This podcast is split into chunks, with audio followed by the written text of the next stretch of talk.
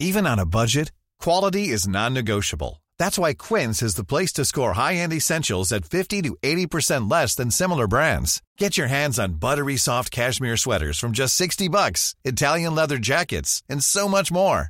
And the best part about Quince, they exclusively partner with factories committed to safe, ethical, and responsible manufacturing. Elevate your style without the elevated price tag with Quince. Go to quince.com slash upgrade for free shipping and 365-day returns.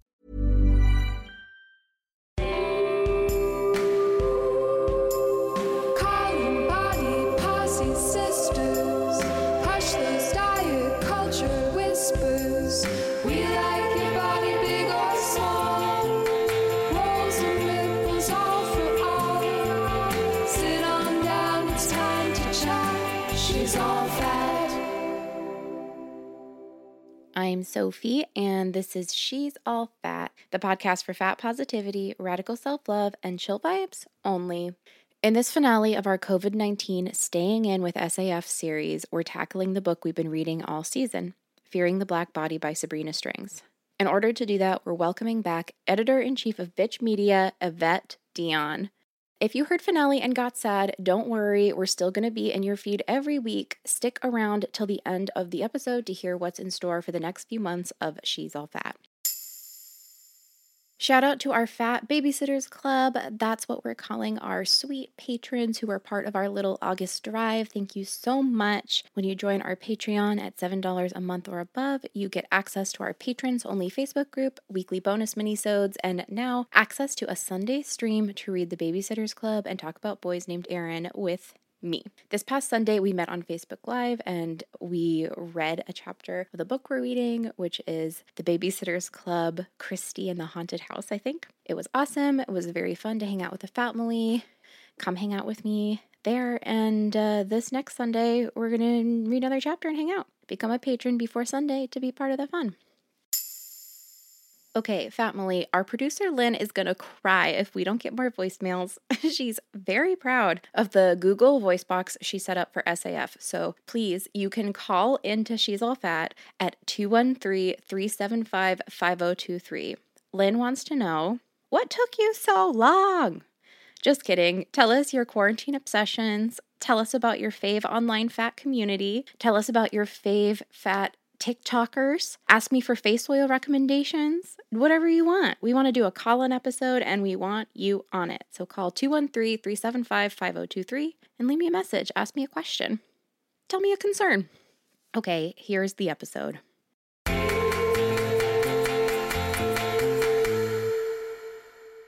I'm here once again with the wonderful, intelligent, beautiful, calming Evette Dionne, author and editor in chief of Bitch Media, to talk about Fearing the Black Body by Dr. Sabrina Strings. Welcome back to our show.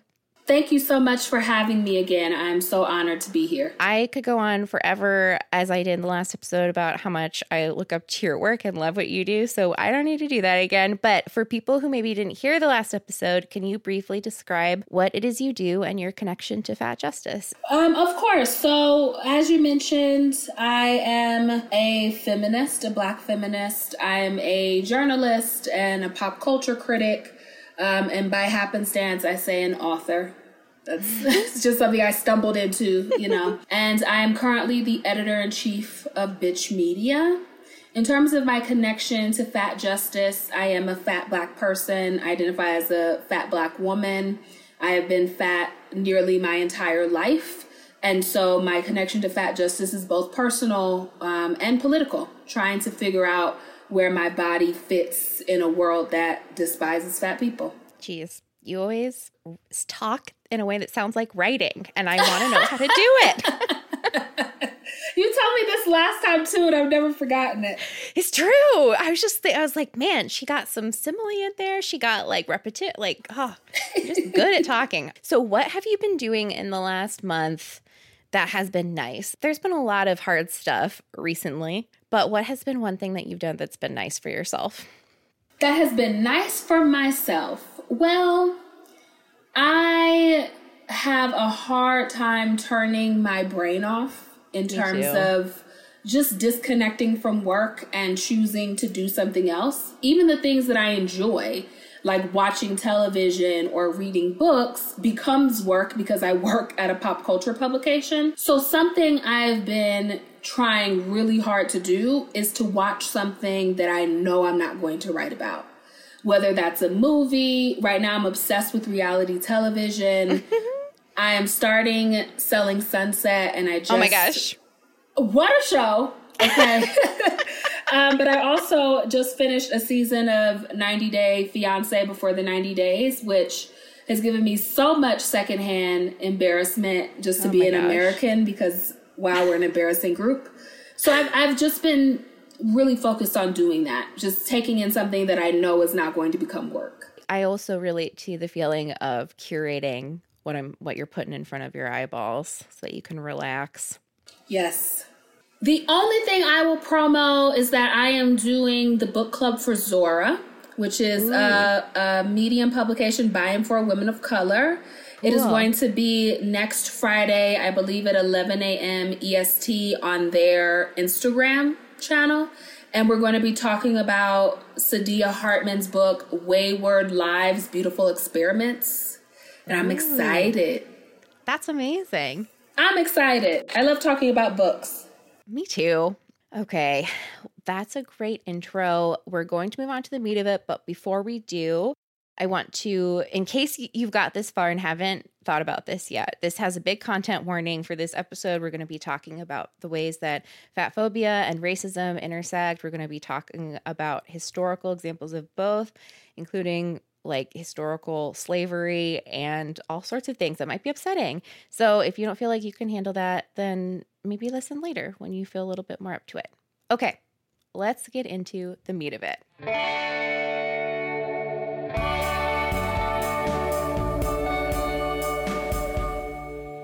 The meat of it.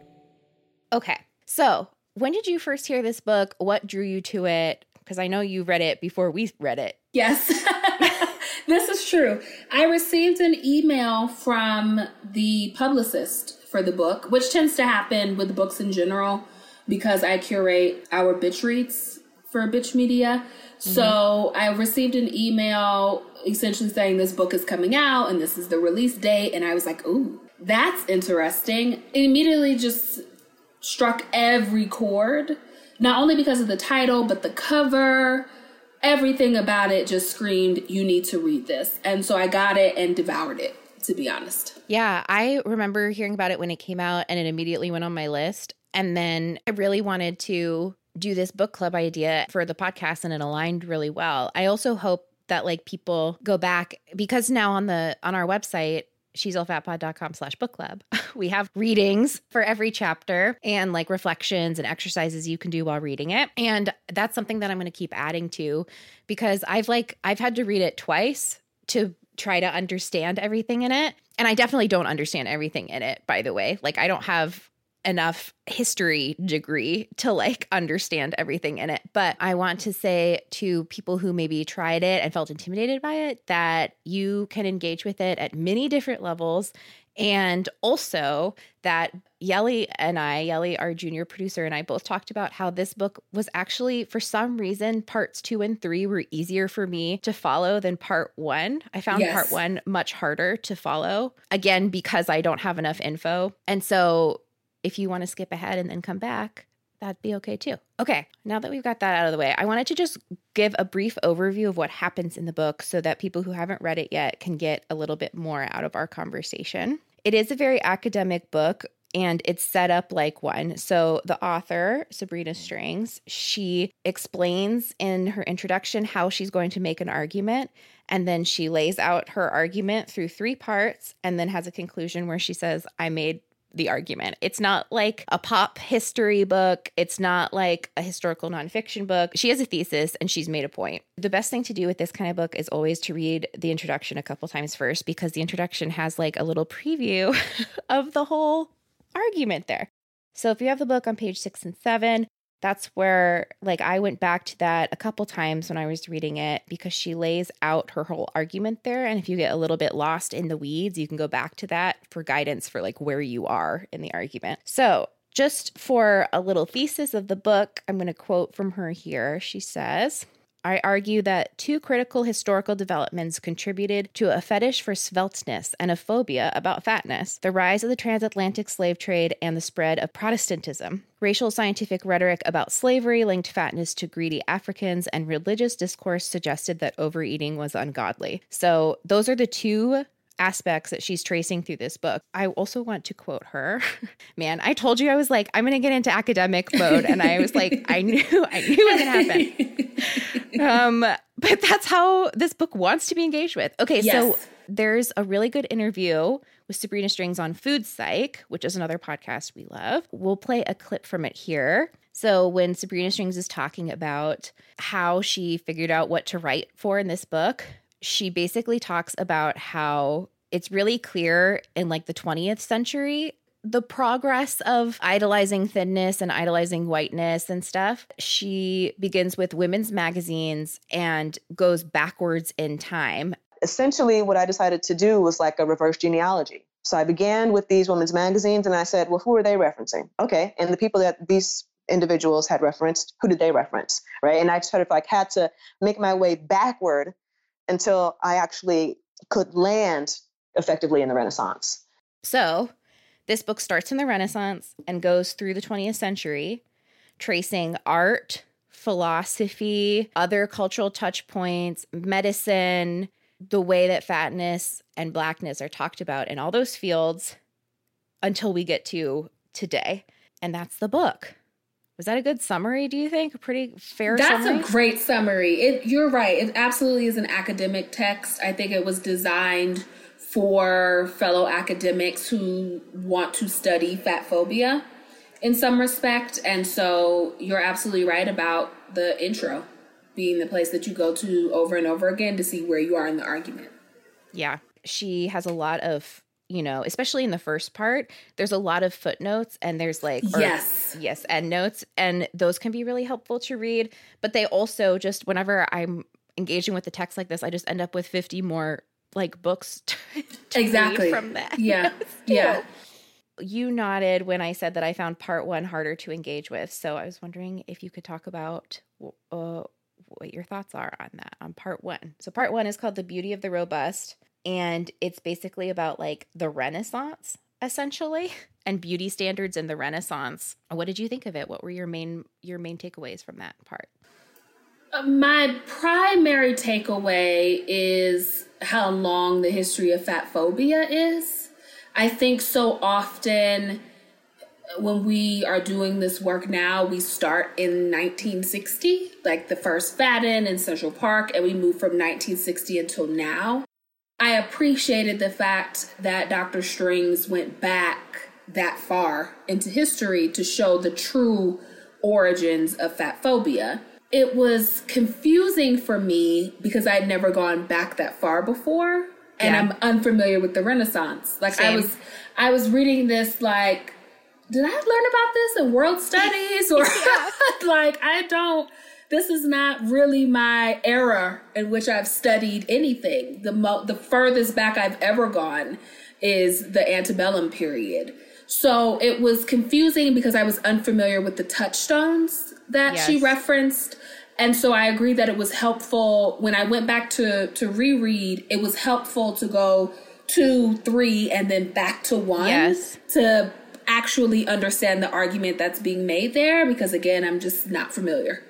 That's what I did too. I mean, especially because after reading two and three, it became more clear to me that in one, she's setting up the contrast to the ways that Europeans' treatment and Americans' like treatment of race really started affecting things as soon as the slave trade started happening. Exactly. Before that, it's all the stuff about Italy and like this and that and medium sized people and like whatever. And then I think, like reading the first two chapters, I was like, wow, I've forgotten everything I learned in school. Like, I, I can't understand this. That's how I felt. And I, I get in hindsight when I went back to reread Yeah, exactly. why that section is so important. Yeah. Because it really does set up the trajectory for everything that comes after it. But you Yes. you have to start later to get that. I didn't get it at first. I was like, I don't I don't understand. yes. Same. Okay, so on page 72, which is the beginning of part two, which is called Race, Weight, God, and Country. So basically, I'm reading this sentence that kind of sums up what we just said and like helped me understand the context of the part one.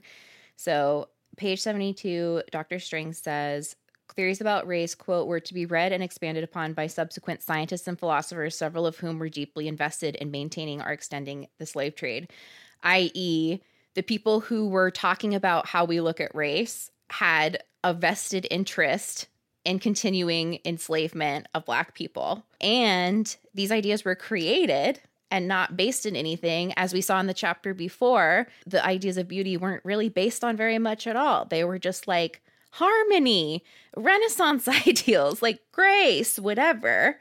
And then they began to be created in this very specific way to make slavery more acceptable, appealing, what have you.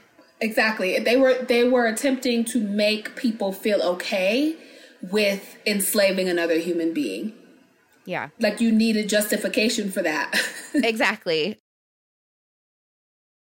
Like one thing I didn't know from the first part, there's a lot of like Renaissance paintings talked about in that first part and pointed out in a couple of them where artists who like hadn't ever seen black people in person would paint black people with European features. Yes. Or like like just white people but then paint them brown basically. Mm-hmm. They're just painting a white person in different costumes.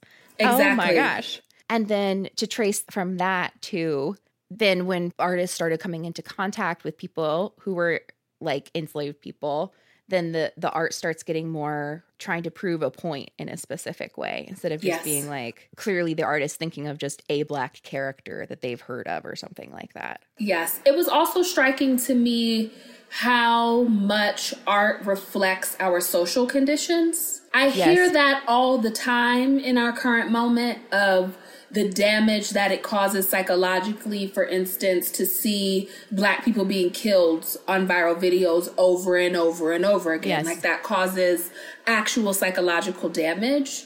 But this book and that part in particular just reminded me of how long that history is and how art can be used to reinforce the very systems that we're trying to challenge and dismantle.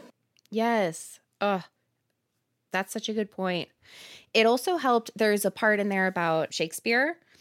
I had seen like Twitter factoids or whatever about uh, Midsummer Night's Dream, which is it's described in here. One of the characters is talked about in like very ra- in a very racialized way, but I hadn't like I'd never taken a class, even though I am a comp lit major. I've never had a class where that was really explained to me in the way that it was in this book. You know.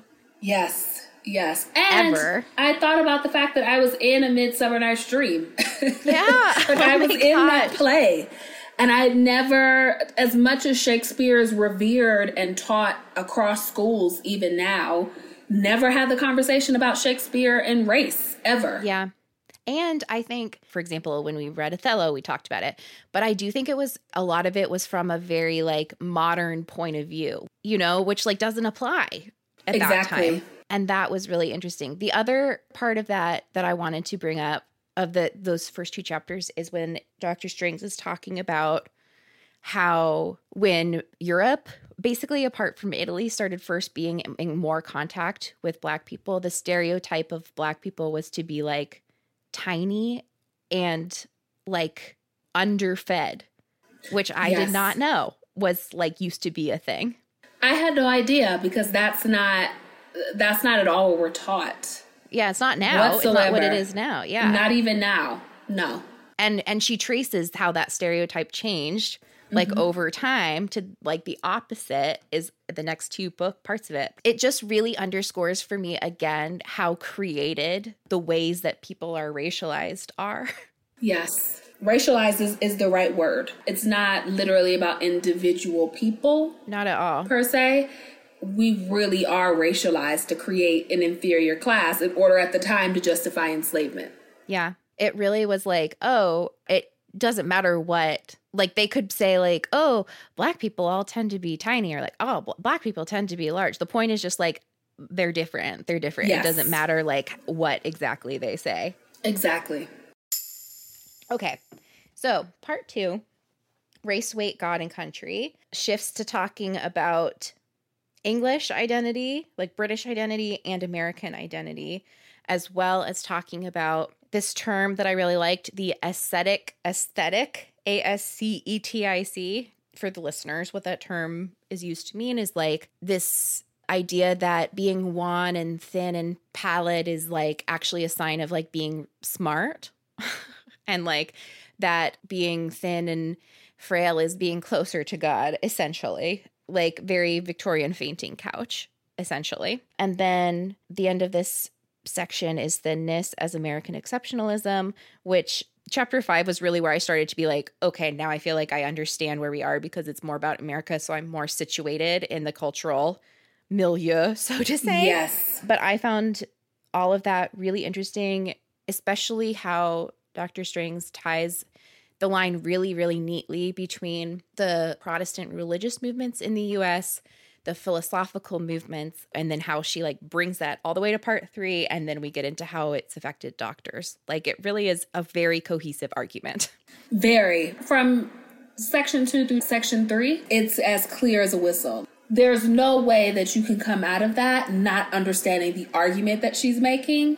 Of course, there are people who will attempt to refute it for their own fat phobic reasons, but the argument is distinct and it's clear. Exactly. Yeah. So, in this part, especially, I wanted to talk about the connections between whiteness and like elevating white women that has to do with like necessarily oppressing black women. I think this section makes that clear through specifically American culture in a way that hasn't been laid out for me in this like chain linked kind of way so clearly before. And the way that Dr. Strings ties together like Kellogg and his like crazy like cereal stuff with the church like born again camps and like all that stuff and the ladies magazines which I've always been interested in the history of those like ladies magazines um really shows how in American society like I just said white bodies white female bodies are like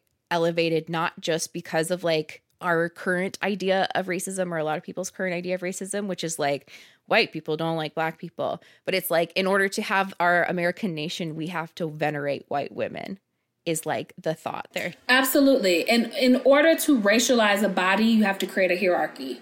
yes exactly Otherwise, who is being oppressed in the situation, who can be exploited, who will accept that exploitation because they've internalized the idea. There has to be an establishment of a hierarchy. Like, there has to be a body of people, in this case, white, thin women, who privilege or benefit from a system, who are privileged within a system. That was made very clear to me that so often we talk about interpersonal choices. She makes it very clear that this is the foundation of the country in which we inhabit. Like, we never Yes. really had a choice because we are born into it from the very beginning. Like, it's the literal foundation for the founding of the country. Yes. I think it also underscored for me again how myopic the American view can be, not only in terms of this, but just in general. I think it's really hard to remember that like the rest of the world doesn't necessarily think like we do or like act like we do because we act so everything's about us all the time. Absolutely. And that's the reason why I was talking to you before we started recording about 90 Day Fiance. That's Yes. the reason why it is so enlightening to me because the Americans on that show in particular, and I'm watching the Before the 90 Days part of the franchise, are so entitled. That is embedded in us. And they're not that much different from me. Like when I'm watching it, I'm like, oh yeah, I, I might have done that. Mm-hmm. When you recognize that the foundation of this country is rotten in that way, all the rest of it makes sense. All of the individual behaviors make sense because we've literally been indoctrinated in a system that operates this way and then had to figure out our place in it. I, found it interesting that Dr. Strings addresses in a very academic way the argument that I always see on social media in a much less sophisticated way. Because there's like a part where she's like, Yes, white women are were also hurt by this system. like Right. it's like, oh my God, she's doing the thing where people have to be like, Yes, feminism is good for men too. Like, yes, and being intersectional is good for white people too.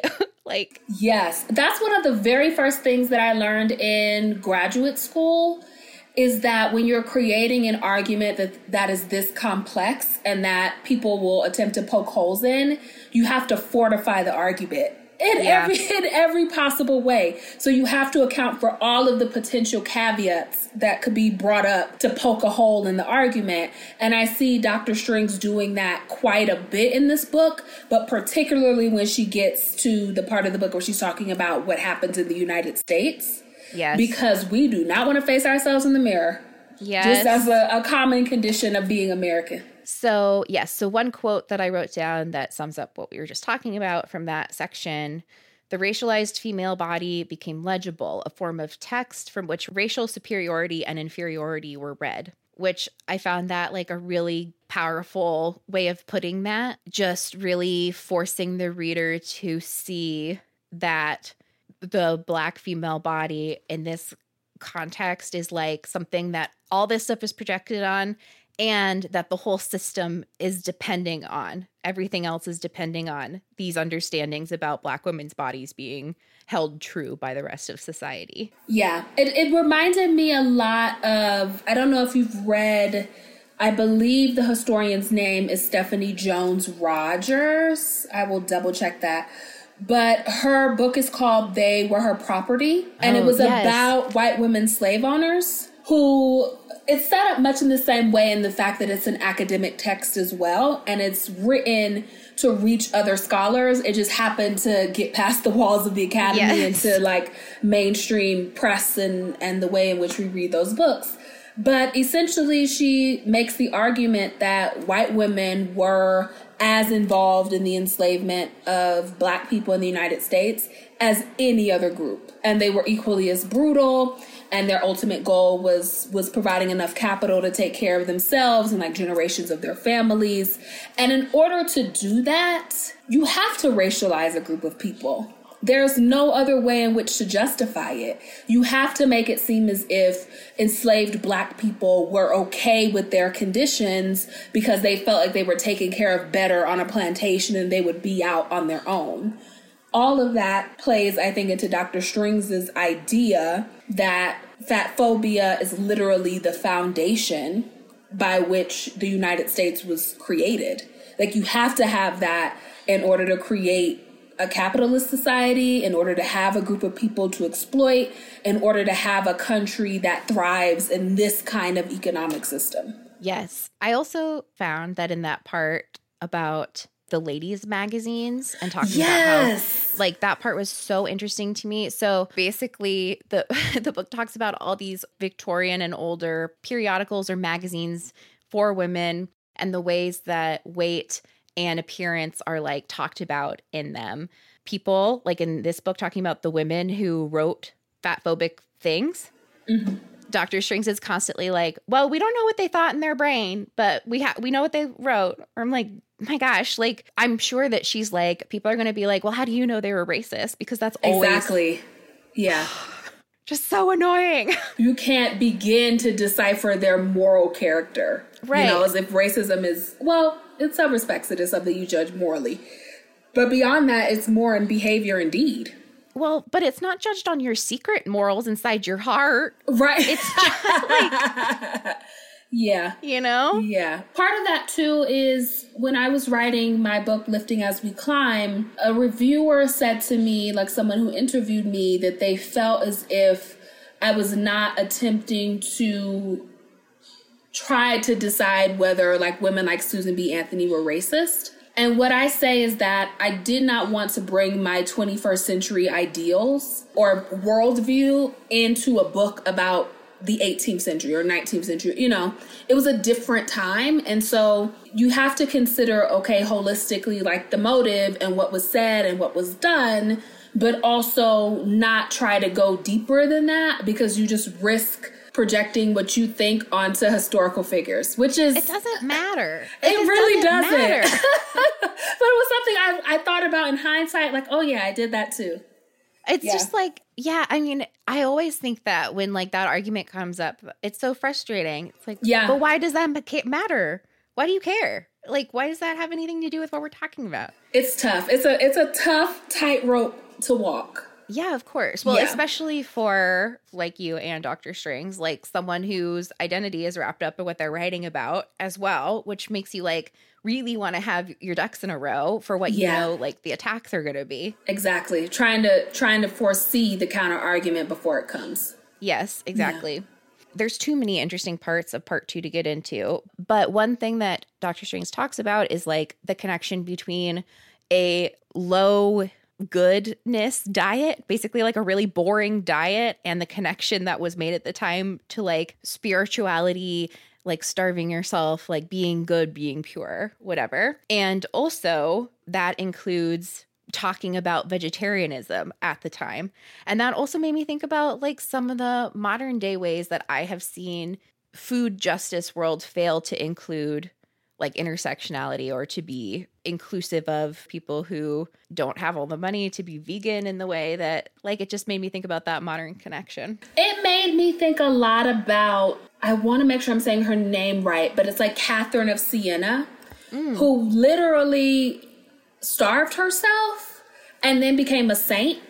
Oh my god. That is that's the way in which we think about thinness. Yes. That it's something to be elevated and glorified and a piece of sainthood to be able to have that level of godly discipline. When in actuality, there's nothing in the world that makes that okay. But for people who are trying to justify not treating their bodies with care, like to actually listen to what your body believes that it needs and gives it that, if you're trying to justify not doing that, of course it becomes a form of sainthood. I also thought, and I don't, I can't remember if Dr. Strings touched on this, but I also thought about the fact that food for Black communities, particularly in the United States and across the diaspora at large, is a communal building block. It was one of the only times in which enslaved people were able to come together and commune together was over a meal once or twice a week to demonize that and to turn it into a sin against God is once again to deny black people humanity. Something Yeah. that that brings us closer together and makes us feel as if we are closer to God by simply communing with one another through prayer and, and otherwise becomes another way of demonizing and denying humanity. That kind of broke me, to be honest, as I read oh that part. Like, uh, we can't do anything. We can't have any joy because it's going to be used as a way to deny us basic human rights. yeah. So frustrating.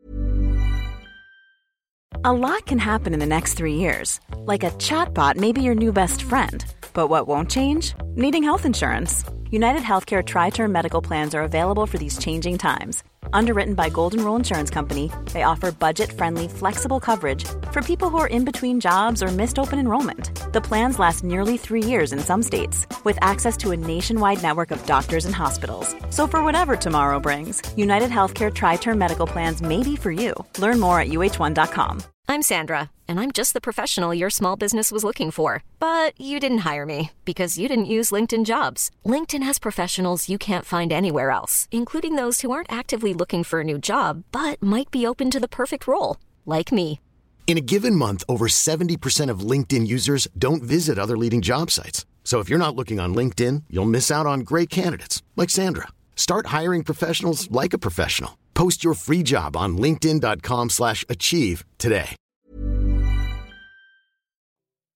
Here's a little shout out for one of our favorite podcasts that's also giving us a shout out. Inappropriate Questions from CBC Podcast is a show about questions, ones that might be uncomfortable. From how old are you to did you lose weight and can I speak to your manager? Hosts Elena Hudgens Lyle, a queer millennial, and Harvinder Wadhwa, a dad, talk to people who have been asked these questions to find out where they come from and learn more respectful ways to get curious. You can subscribe to Inappropriate Questions on the CBC Listen app or wherever you get your podcasts.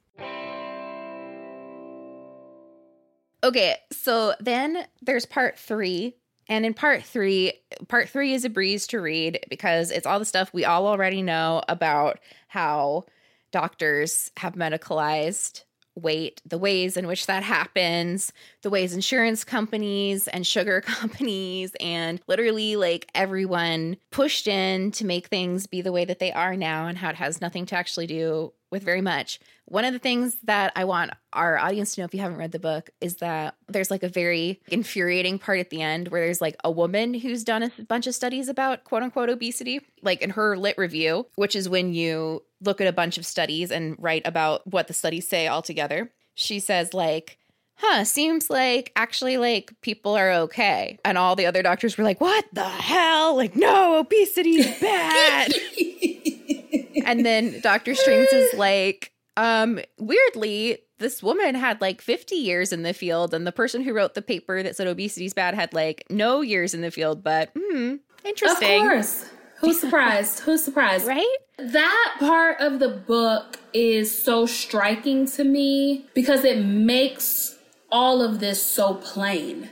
So often when we are talking about the impact of fat phobia, particularly when we're talking about the impact of fat phobia on medical care, it sounds like a conspiracy theory. Yeah, it does. It right? does. It's like it's like we're trying to explain and like pointing at this whiteboard, like, do you see this? Do you see this? It sounds very anti-vax sometimes. I'm Right. like, it's not that though. It's not that. Like this is really happening. And Dr. Strings just makes it so plain and so clear that it's happening. And the argument is bulletproof. Again, like going back to fortifying your argument as an academic, but it's a bulletproof argument. It's clear.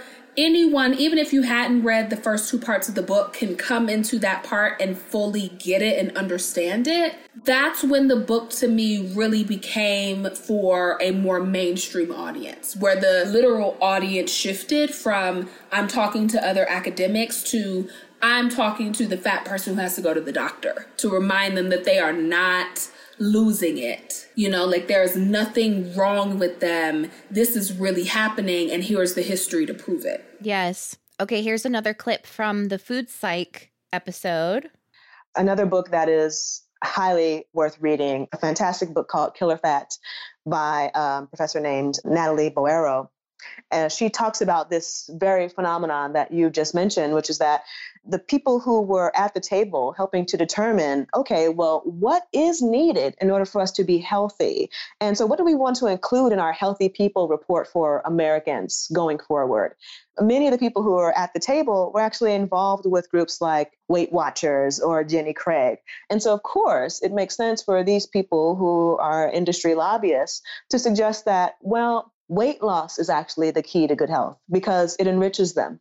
And it, you know, at this point, it's not even just these major weight loss corporations or doctors, but it's also Instagram celebrities like Khloe Kardashian, who who knows how much money she's making for promoting this flat tummy tea. So, even though I think it's widely known at this point, kind of top level stuff of this, your average person will be like, yeah, Khloe Kardashian shouldn't sell flat tummy tea or whatever. The average person sees the top level of that kind of connection between like capitalism industry and weight loss being pushed. They maybe don't believe or haven't seen like I think most people see doctors as like they have this just knowledge that's just true. Yes, we put him on a pedestal. Yes. Mm-hmm. And this book makes clear that that's not the case. That's not how quote unquote obesity came to be talked about. In fact, a lot of our ideas about this came from Renaissance shit, and then slavery is basically the end of the book. And then it's like, so how can you think that? And then you end the book and you're like, wow. How did I think that? How did I think that? Let me say, Killer Fat changed my life. Really? It really did. That book, at the time that I read it, I was still trying to come to terms with fat phobia as an idea, as a concept, as a, a way that my body has been penalized within a system. Killer Fat made it all so clear to me. Like, I cannot recommend that book enough. I talk about it all the time, I cite it all the time. Dr. Boero does such amazing work And I think that that book, in conversation with this book, just really makes you feel like this is not a conspiracy. It seems that way because it's so blatantly obvious. You have to tell yourself, like, there's no way this is happening because how is it happening so in public and nothing is being done about it? Like, it's just allowed to be. It is interesting like pulling back from the book a little bit like looking at it as a whole i was able to really like see from this book how a lot of the things i have learned about literature from the various times that she goes over which is pretty much all of my education right renaissance Yes. through today is pretty Yes. much what i've read all of my education has been without illuminating this context. And any historical models I had, especially when I was younger, like when I was a kid and didn't really know about systemic racism, because I was a little white girl who didn't like know about this stuff. I just like hope that other people who are white women like me read this and are able to see like how much of what I think has been shaped by stuff that I didn't know the full context of. Yes. So it was a good reminder for me, even though I try really hard to always be like, I don't know anything. Like I could learn, I learn something new every day, you know? But even the base levels of things like I like historical fiction. Maybe I need to look at some more of that historical fiction and think about when it's set and like what they talk about in it in terms of the fashion and who's at court and why and like what's going, you know what I mean? That's like a silly example, but just like the way that culture has indoctrinated me as a white woman to think in certain ways about beauty is contextualized so well in this book. Yes, yes. And it, it does a really good job of making, at least for me, see that nothing about this is my own fault. Yes. You know, like because I'm I talk all the time about being on a heart failure journey and going from cardiologist to cardiologist because I'm still facing incompetence. We're talking about a life and death scenario. This book just reinforced that none of that is my fault and that Yes. there is a historical foundation for this and that I am right to continue to advocate for myself. Like that is what I hope people take most out of this is not only now we all know this history pretty intimately because Dr. Strings does such a good job, but we can also hearken back to it in our everyday lives, you know, even when we're not reading an academic text. I hope another thing people might take from it would be just the idea that like the racism or divides in meaning not divides like an opinion, divides meaning like why do more black people have worse health outcomes than white people? Why do these things happen? It's not just like, well, it just happened that like just turned out that way. It's absolutely not that, which I think like most people who are listening to this podcast would already agree with. But Right. like it it just really helps make clear things that I think a lot of people for a long time have just been accepting of the way things are. Just reinforcing the status quo. Yes. What other big picture ideas did you want to pull away from this book? I would say the other big idea is that you you touched on this a bit, but that we should interrogate everything that we consume. We should interrogate every TV show we watch, every book we read, what we're taught in schools. So often it's as if people paint those who are pushing back against that or challenging it or thinking about it more intellectually as these quote unquote social justice warriors that just want to cancel everything. Yes. But the reality is, by challenging what it is that you've learned, you start to realize that it really is an indoctrination tool. Yes. And that that is the first step, really, for unlearning. And not in the way, not in like a Donnie Darko indoctrination. Not No, no, like no. that. Not like you're being, I mean, you could say maybe like an American cult, but not in the way in which we think. Not like a teenage boy who'd be like, it's all a scheme, man. Like, no, not like that. Not like that. But like in terms of thinking about the fact that it's not an accident, for instance, and this is my favorite example, but it's not an accident that you only learn about three black figures during Black History Month. That's Yeah. intentional. It's intentional Yeah. to teach a history that is populated predominantly by white people without ever once touching on colonization, for instance, Yes. or on capitalism as an oppressive economic tool. That's intentional. And so questioning, instead of just taking pop culture as something fun, you know, just something you just pick up a magazine because you need something glossy to look at, is to really think about the messages that are contained within them and also the messages that are intentionally excluded and the, the motivations for that. Another thing that struck me from this book was how much of what she talks about, and I think she notes this a couple times, but how many of the things she analyzes are basically elite white culture and how much the culture of several hundred white people with a lot of money at any point in history has determined like huge swaths of the way our culture Yes. exists. Yes. How we're educated. So much is determined by what happened in the Renaissance period. A period I can't even recall who the most prominent people of that time are, you know? I don't know, just watch Ever After. That is pretty much the rest. or drunk history.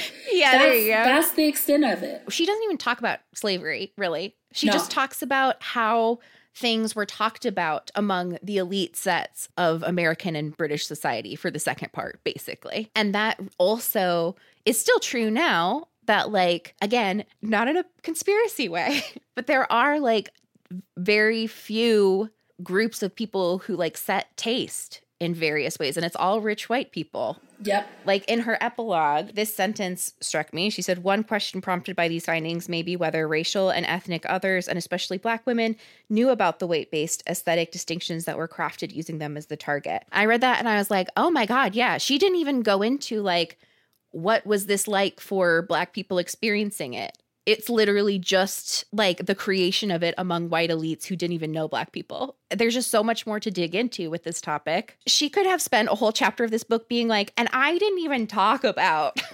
Exactly. Her epilogue could have been all the things that she did not touch on in the book. Yeah. Truly. But I, I think that she, in a roundabout way, is encouraging us to interrogate our taste. Like, what are you drawn to? Why are you drawn to that? What does it reflect about the way you've been socialized? Yes. That to me is really useful. Like I, I very selfishly hope that she writes a part two of some sort that dives into exactly what you were saying. Like what was the impact of all of this on the people who were experiencing it, who were on the other side of it. But this provides a really great academic primer for how everything came to be, which is sad. I know. But it's a really good book. I highly Amazing. recommend. Very big time. Big time. Big time great book. Honestly, great book.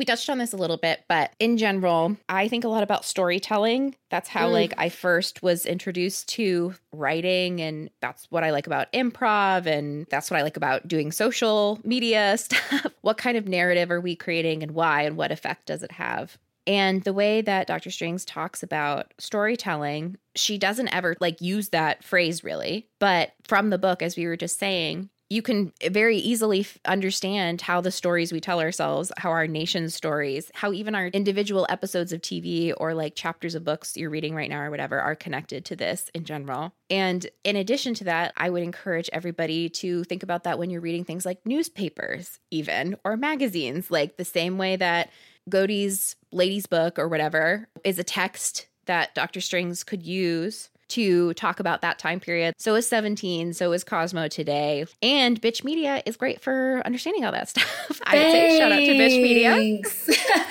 Thanks. But no, the lineage of that is alive and it's well. It seems as if magazines in particular have had a renaissance of we want to be the most inclusive medium that we could possibly be. But that's maybe in the last five years. That's not a long term social project. You know, when you realize that the profits are aligned with being more inclusive, suddenly it becomes a mission, and every organization is a mission driven organization. So I would encourage people to go back and look at, say, Cosmo in 2001. Take the walk down memory lane to figure out how magazines have intentionally evolved and what that signals about what was happening in the world. You know, because there's always a connection there. Magazines or, or pop culture in general doesn't just shift for the sake of it. There's usually a bottom line, and usually that bottom line involves money. Yeah. And what story are they telling you? What narrative about you do they want you to believe in order Yes. to pay this money? What spot do they want you to think you have, and how will that funnel money to them? Exactly. Okay. So, to wrap up, thank you so much for being on this episode with me. Once again, I want to cut out everything I said and just have everything you said. You, you always sound so smart. And so you just make the point that I was trying to circle around for years, and you just say it. You're just good at it. Thank you. So follow Evette on every social, follow Bitch Media, support independent media. And if you haven't already, purchase Fearing the Black Body from a Black owned bookstore. We have a bunch in the links in our show notes um, and on our website. Educate yourself and equip yourself with the tools to dismantle racism and fat phobia. Do you have anything you want to say to the family before we go? We're good. This is the end of our season. We did it. We made it to the end of our Oh, season. it's the end of the season. Yeah. Well, this season has been amazing. And I just Thank thank, you. you. for curating this kind of community that I, I'm sure that you put a lot of people on a journey to just better understanding themselves and their bodies. That's so, nice. So, nice. congratulations on another season. Thank you. Congratulations to me to having you on the last episode of the season. Well, thank It's you so much for for me. having me. It's an honor every time. Good. Thank you, Evette. Thank you.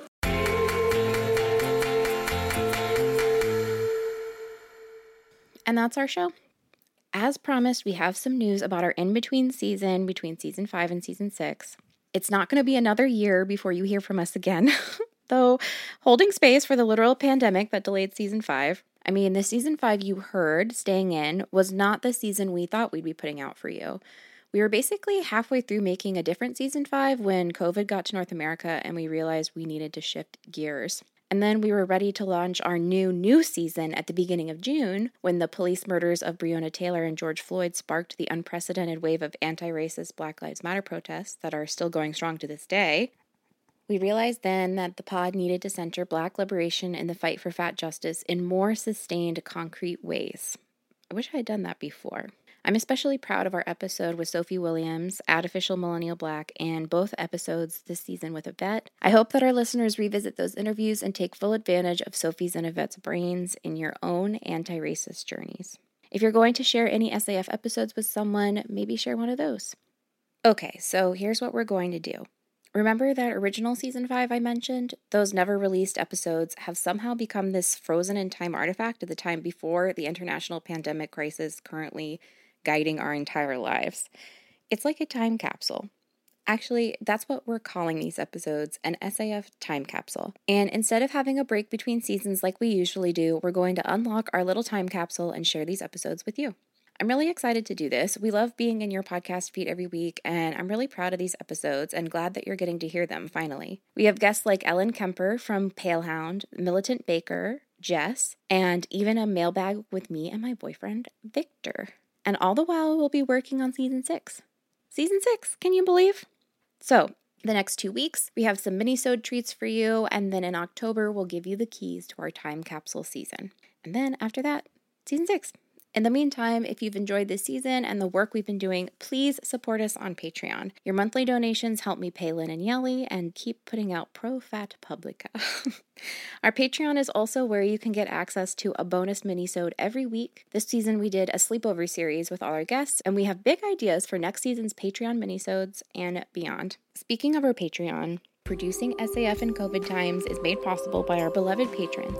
Special thanks to Sarah D, Emily Hare, Ellie Matthews, Megan Murph, Maya Wolf, Libby Monaghan, or Monahan, Elizabeth Hashem, Jessica Troy, Molly Bogart, and Daniela Jacqueline. Thank y'all so much. This week, your call to action is to share what you learned from reading Fearing the Black Body. Like, literally share the book. Here are some ideas. If you have a copy of Fearing the Black Body that you're willing to part with, DM us on Insta and we'll connect you with someone in the family who's looking for a copy. That way, we can contribute to the Postal Service and uplift Dr. String's work. If you want to hold on to your copy, or if it's an ebook like mine, I challenge you to buy this book for someone in your life who would benefit from having it. Make sure to buy from an independent black owned bookstore, linked in the show notes. You can also direct anyone reading the book to our website, she'sallfatpod.com slash book club for our chapter exercises and more readings. Yelly had the idea of writing to your local library and requesting that they get a copy of Fearing the Black Body. That way, anyone can have access. It's really easy to do so. There's usually a form on the site, depending on which kind of library system you're in. You can also always write an email. If you do that, take a picture of your email and we will post it on our socials. Or if you figure out good instructions for people how to do this in your area, we'll also post this. Lastly, keep sharing your thoughts and reflections with the family. If you're a little behind our reading schedule and would still like to chat or reflect, send us an email at fyi at she'sallfatpod.com or leave us a voicemail. Learning doesn't stop here. There's no fat liberation without black liberation. Okay, that's our season. She's All Fat was created by me, Sophie Carter Kahn, and April K. Quioh, who graduated. We are an independent production. If you'd like to support the work we do, you can join our Patreon by visiting patreon.com slash she's all fat pod. When you pledge to be a supporter, you'll get all sorts of goodies and extra content.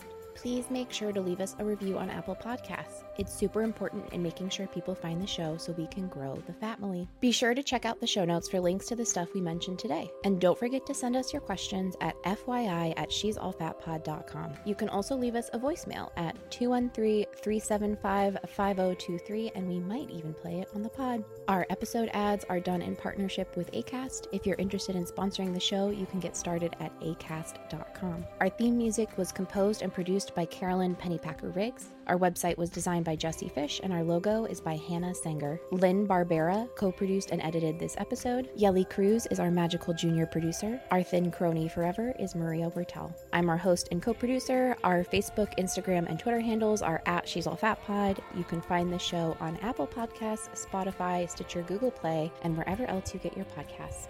Stay safe. We love you.